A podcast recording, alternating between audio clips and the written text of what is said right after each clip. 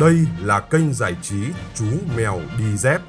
Bạn đang nghe chương trình đọc truyện cổ tích dành cho các bé.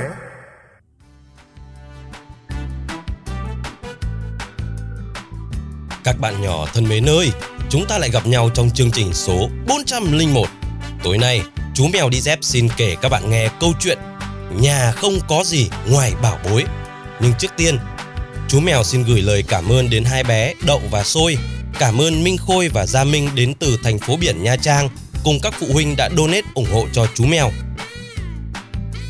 Nguồn donate của các bạn sẽ tiếp sức giúp chú mèo ra thêm nhiều câu chuyện hay hơn nữa.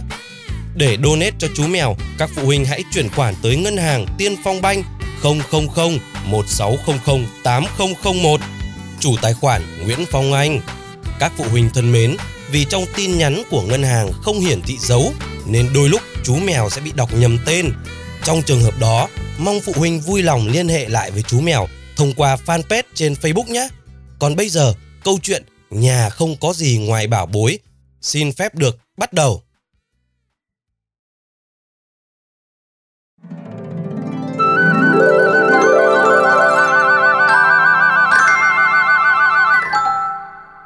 Ngày xưa, ngày xưa, có một người nông dân nghèo, vợ mất sớm, để lại ba người con trai. Cảnh gà trống nuôi con, ông phải xoay sở đủ mọi việc, nhưng nhà vẫn không đủ no, đủ ấm. Thế rồi, năm thì hạn hán, năm bị thú rừng phá hại mùa màng, bốn bố con đã nghèo đói, lại càng nghèo đói hơn. Đành phải dắt nhau đi ăn xin. Bốn bố con đi ăn xin hết bản nọ đến mường kia, tuy đói rách, họ chưa hề làm một điều gì xấu để cho mọi người khinh ghét. Một hôm, trên đường đi, bốn bố con nhặt được một chiếc túi vải. Dở ra thấy có quần áo đẹp, tiền bạc, ba đứa con thích quá reo lên và chúng đòi bố phải chia cho chúng mỗi đứa một thứ. Người bố ngăn lại rồi nói, của người ta đánh rơi cũng như của mình đánh rơi. Mình đã nghèo túng rồi thì đừng làm cho người khác túng nghèo như mình các con ạ. À. Các con cứ cẩn thận, xem của ai người ta bỏ quên thì tìm mà trả lại cho người ta đi. Một hôm khác, trên đường đi đến bản nọ, bốn bố con đang đói, bỗng thấy một túi thức ăn treo ở cành cây bên đường. Ba người con định lấy chia nhau ăn, thì người bố ngăn lại rồi bảo, ấy chết, các con không được liều. Nhỡ của ai đi chặt cây, hay đi lấy củi treo ở đây, khi quay về họ sẽ lấy ăn. Mình lấy như thế có nghĩa là mình ăn cắp đấy các con ạ. À. Bốn bố con đang lững thững ra đi, bỗng một cụ già râu tóc bạc phơ đi từ trong rừng ra, gọi bốn bố con lại và bảo, ta nghe người ta đồn đại tính thật thà ngay thẳng của bố con các người từ lâu, đến hôm nay ta mới gặp.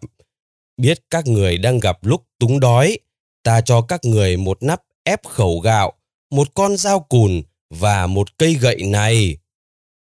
Nói xong, ông cụ đi lúc nào bốn bố con không hay. Mấy người con thắc mắc.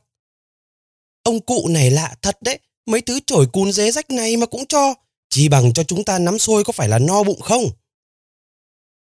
Ông bố chau mày suy nghĩ rồi lẩm nhẩm. Chưa biết chừng ông cụ có ẩn ý gì chăng? Về đến túp lều thường để trú nắng trú mưa, bốn bố con đang định để nắp ép khẩu gạo vào nồi nấu cơm, thì một con chó của bản chạy qua làm đổ mất nắp gạo. Ba người con tiếc ngẩn ngơ, thì tự nhiên cái nắp không lại đầy như cũ. Chúng vội đổ nắp gạo vào nồi, thì lạ thay, nắp gạo lại đầy trở lại. Chúng mừng rỡ đổ gạo vào bung và cứ đổ xong, nắp ép khẩu lại đầy gạo. Chúng ra sức đổ cho đầy hết bung này đến bung khác, nhưng người cha ngăn lại và bắt các con đem mấy bung gạo đó chia cho các nhà đang đói như mình. Từ ngày được trời cho cái nắp ép khẩu, mấy cha con không bị đói nữa. Họ đem gạo bán đi, sắm chăn màn, quần áo và đồ dùng trong nhà. Cuộc sống no đủ, hai người anh sinh ra lười, thích ăn ngon mặc đẹp và đi lêu lổng. Người cha sớm nhận ra điều đó, ông đã giấu cái nắp ép khẩu đi và bảo các con, trời thương chúng ta trong lúc nghèo đói đã cho ta cái nắp ép khẩu quý ấy để giúp chúng ta qua được cảnh đói khổ. Còn bây giờ ta đủ mặc rồi thì phải tự làm lấy mà ăn. Các con không được đổ nắp ép khẩu để lấy gạo đi bán rồi ăn chơi hoang phí nữa. Nhỡ một ngày nào đó nắp ép khẩu không ra gạo nữa thì sao? Ngay ngày mai, các con phải sắm sẵn dao cuốc, đi phát nương, phải tự làm lấy mà ăn, không được ỷ lại vào nắp ép khẩu nữa. Hai người anh có ý không bằng lòng, họ bàn nhau giấu hết dao cuốc sắc đi. Khi người bố bắt đi làm, họ lấy cớ không có dao cuốc, họ không đi. Người con út tìm mãi mới thấy được con dao cùn ở góc nhà. Anh nhớ ra là con dao cùn của trời cho, vứt lây lất hết xó này đến xó kia, chả ai đoái hoài đến. Anh đem ra mài, nhưng mài thế nào cũng không sắc. Nghĩ đến cái cảnh phải đi ăn xin, anh không muốn và một mình cầm dao lên rừng. Anh chọn được miếng đất ưng ý, lấy dao ra phát, và lạ thay, con dao cùn lia đến đâu thì cây cối đổ dạp đến đấy một cách nhẹ nhàng. Chàng út lấy dao bập tử vào một cây gỗ lim ba người ôm. Cây gỗ đứt đôi, đổ xuống, thật còn dễ hơn người ta phát một tàu lá chuối. Trong lúc chàng út cặm cụi dọn nương thì hai người anh ở nhà lục lọi, tìm bằng được cái nắp ép khẩu, định đổ gạo, đem đi chợ bán để mua lụa là và các món ăn. Nhưng họ lắc, họ vỗ và đổ thế nào, cái nắp ép khẩu cũng không ra gạo nữa. Người anh cả tức mình, bóp bẹp cái nắp rồi ném vào xó nhà. Người bố nhận thấy chàng cả và chàng hai đã đến tuổi ở riêng. Ông bèn đi hỏi vợ để cho hai người con biết sống tự lập. Hai chàng trai cưới được hai cô vợ rất xinh. Và với số của cải của bố cho, họ làm nhà đi ở riêng. Ngày ngày, chàng út cùng với bố cần mẫn làm ruộng, làm nương và thỉnh thoảng đi làm giúp những nhà neo người. Một hôm, chàng út thấy bọn trẻ con lấy gậy giả làm ngựa phi, chàng cũng ra đùa với chúng. Nhìn quanh không tìm được cây gậy nào, chàng chợt nhớ tới cây gậy bó dắt ở mái nhà. Chàng út liền lấy xuống đùa với đám trẻ con, bắt chước đám trẻ, chàng cũng quát tướng lên: "Ngựa thần, hãy đưa ta đến cung vua!"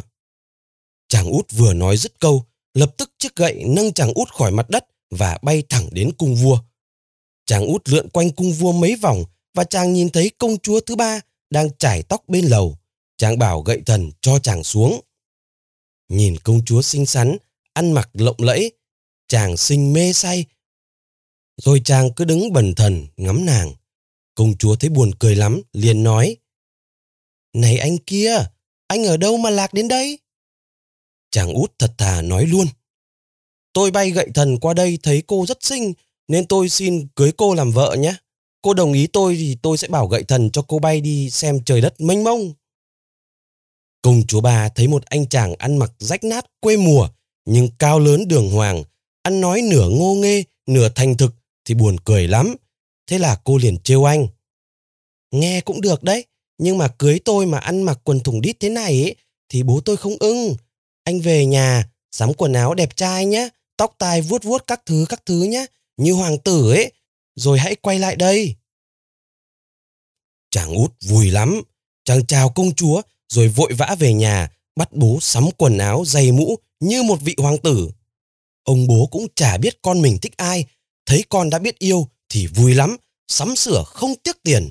Quần áo mua về chất cao thành đống, chàng út mặc vào cởi ra suốt mấy hôm để chọn bộ nào đẹp nhất.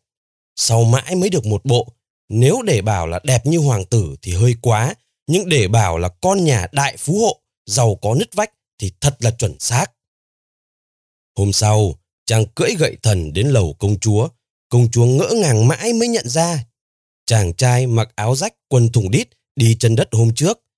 Thấy chàng út đẹp trai, ăn mặc lộng lẫy, nàng lại sinh ra si mê, và từ đấy không ngày nào là họ không đến với nhau. Một hôm, nàng công chúa dẫn chàng út đến gặp vua cha, xin phép cho cưới nhau. Nhà vua tỏ ra rất bực mình và hẹn ba ngày sau sẽ trả lời.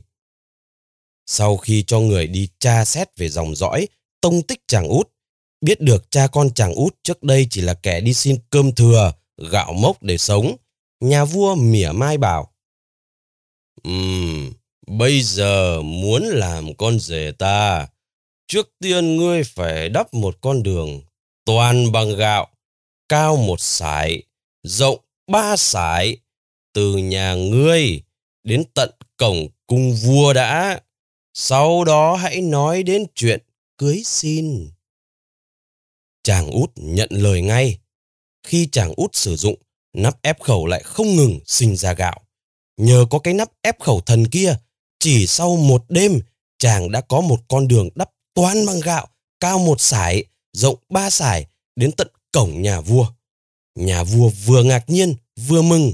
Vua ra lệnh cho quân hầu xúc hết gạo, đổ vào kho. Nhưng gạo nhiều quá, không để đâu cho hết. Vua lại ra điều kiện cho chàng út trong ba ngày phải làm xong một kho lớn, đủ để chứa số gạo đem đắp đường đó. Nhờ có con dao cùn của trời cho, chỉ trong một ngày một đêm, chàng út đã làm xong một nhà kho chứa đủ số gạo như ý muốn của nhà vua. Nhà vua vừa mừng nhưng lại vừa sợ chàng út, vì vua tin chắc rằng chàng út có phép lạ. Chứ bình thường thì sức người không thể làm được những việc lớn như vậy. Không còn cớ gì để bác lại lời cầu hôn của chàng út, vua cố ý ép chàng út uống rượu thật say. Khi chàng út đã ngà ngà, vua tỏ ra thân thiết mới bảo: Ờ, à, ta rất tự hào chọn được con làm con rể. Bây giờ con đã là con của ta. Cơ ngơi sự nghiệp này là của con. Ta đã già không sống được bao lâu, nên rất lo lắng cho các con sau này. Vậy con có thứ gì quý, có cái thứ gì mà nó, nó tuyệt vời ấy, thì nói cho ta biết, để, để, để ta yên lòng thôi, ta yên lòng thôi. Mình cứ rõ ràng với nhau như thế đi. Đằng nào chúng ta cũng là người một nhà cơ mà. Chàng út lúc đó đã say líu cả lưỡi, bèn líu díu kể lại những thứ quý mà trời cho. Nhà vua một mực giả vờ không tin, bắt chàng út phải đem những thứ đó đến cho vua nhìn, thấy thì mới tin được. Chàng út đang say lại bị thách thức, chàng đem những thứ đó đến và làm thử cho vua xem. Nhà vua mừng rỡ ra mặt, rồi tự tay rót một bát rượu đầy, chuốc cho con rể uống ngập mồm. Chàng út cười nói hề hả và càng ra sức đấu rượu chúc mọi người xung quanh. Đám cận thần thấy chàng út chân thật đã bị vua lừa vào trong thì đua nhau hò rô, dùng những lời tâng bốc kích cho chàng uống đến ngất xỉu ngay tại trận. Mấy ngày sau, khi chàng út tỉnh rượu thì thấy mình đang nằm trong ngục đá tối om. Chàng út biết được đây là ngục giam những người sắp bị tử hình. Chàng lo sợ hét lên nhưng chả ai thèm trả lời chàng.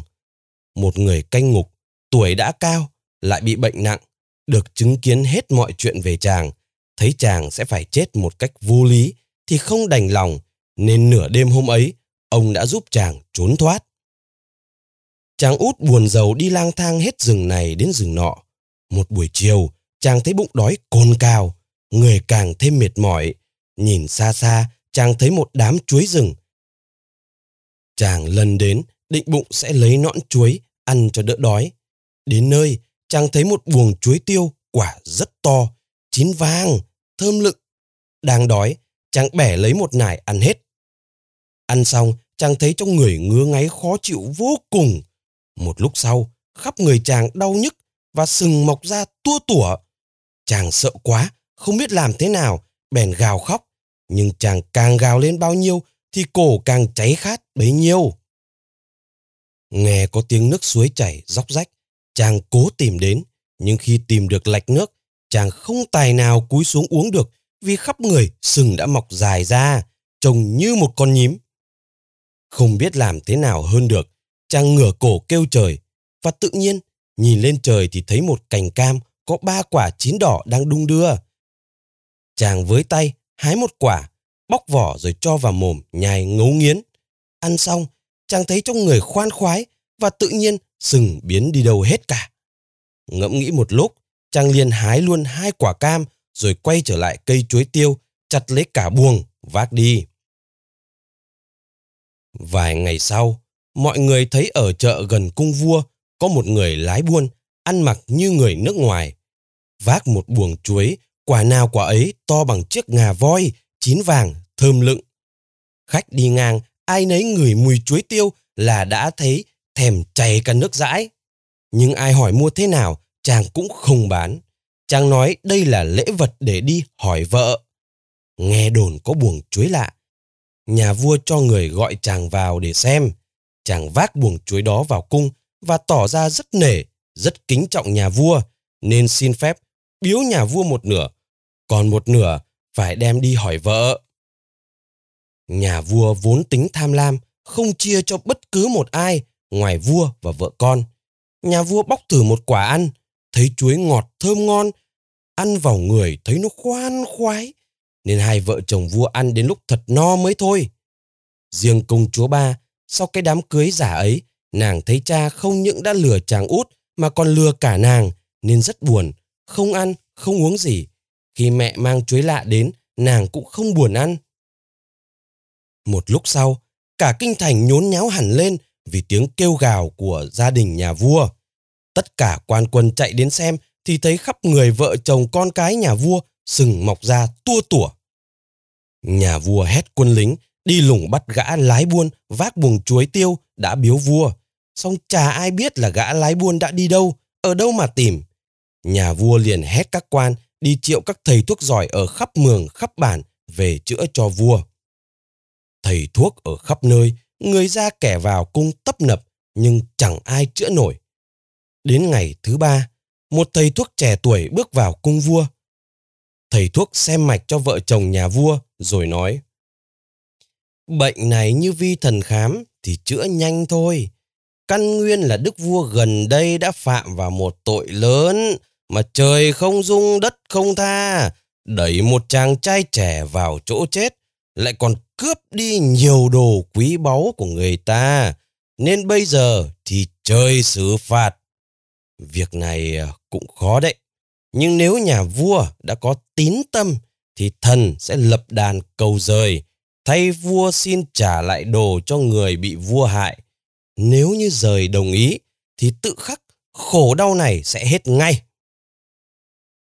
Nhà vua bị người khác nói hết chuyện xấu xa xảo trá thì uất ức nghẹn ngào, nhưng cũng đành phải làm theo lời thầy thuốc kỳ lạ nọ. Thế là vua nói nhỏ với quân hầu cho mang ra mỗi một con dao cùn. Thầy thuốc thấy thế thì cũng điềm nhiên nhận, vui vẻ làm lễ. Hết lễ, chàng cho mỗi người ăn một múi cam nhỏ xíu. Nhà vua mừng vui lắm, định bụng khi sừng biến hết sẽ hô lính bắt ngay cái tên thầy thuốc biết lắm chuyện này lại, giết quách đi để che đậy chuyện xấu xa của mình. Nhưng nào ngờ, ăn xong miếng cam, đám sừng tua tủa chỉ ngắn đi có một tí tẹo. Nhà vua và hoàng hậu lại than khóc ầm ĩ. Thầy thuốc giả vờ bất ngờ phán: "Hay da, thần đã nhắc hai vị là phải thành tâm hướng lên rời. Nay cái tâm hai vị còn chất chứa những điều không tuân phục thế này, thì rời làm sao mà soi xét cho được." Vua khóc đến cuống cả lên, lại lục xin thầy thuốc giúp, hứa sẽ mang một nửa giang sơn, tất cả cung tần mỹ nữ, tặng hết cho thầy thuốc, chỉ cần toàn thân hết mọc sừng. Thầy thuốc chẹp miệng: "Việc này thần không nỡ bỏ đi, chỉ xin nhà vua hãy cư xử cho nó thành thật."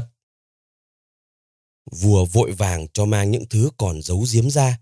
Thầy thuốc liền cầm cả ba thứ trên tay, rồi đột ngột lột đám râu giả quát lớn: "Tất cả nhìn đây, ta chính là Trang Út. Đức vua tham lam vô độ, hãm ta vào chỗ chết, cướp bảo bối của ta. Nay ta trở lại, lấy những thứ lạc của mình. Còn cái đám sừng này, các người giữ lại mà chơi." Nói rồi, chàng nhảy phắt lên gậy, bay như một mũi tên đến bế nàng công chúa Ba, đi về quê hương. Ít lâu sau, dân các mường, các bản được tin vợ chồng nhà vua vì uất ức, vì xấu hổ mà đã lăn ra chết. Còn chàng út thì lấy được một nàng công chúa đẹp người, đẹp nết, nhất mường, và họ sống rất hạnh phúc.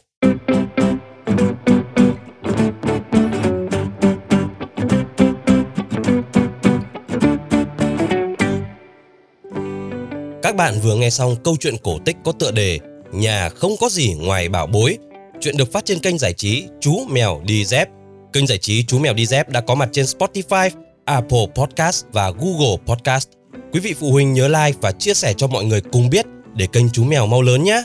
Chúng ta sẽ gặp lại nhau trong chương trình kể chuyện vào chín giờ tối mai hoặc cũng có thể là chín giờ tối ngày kia. Còn bây giờ, xin chào và chúc bé ngủ ngon.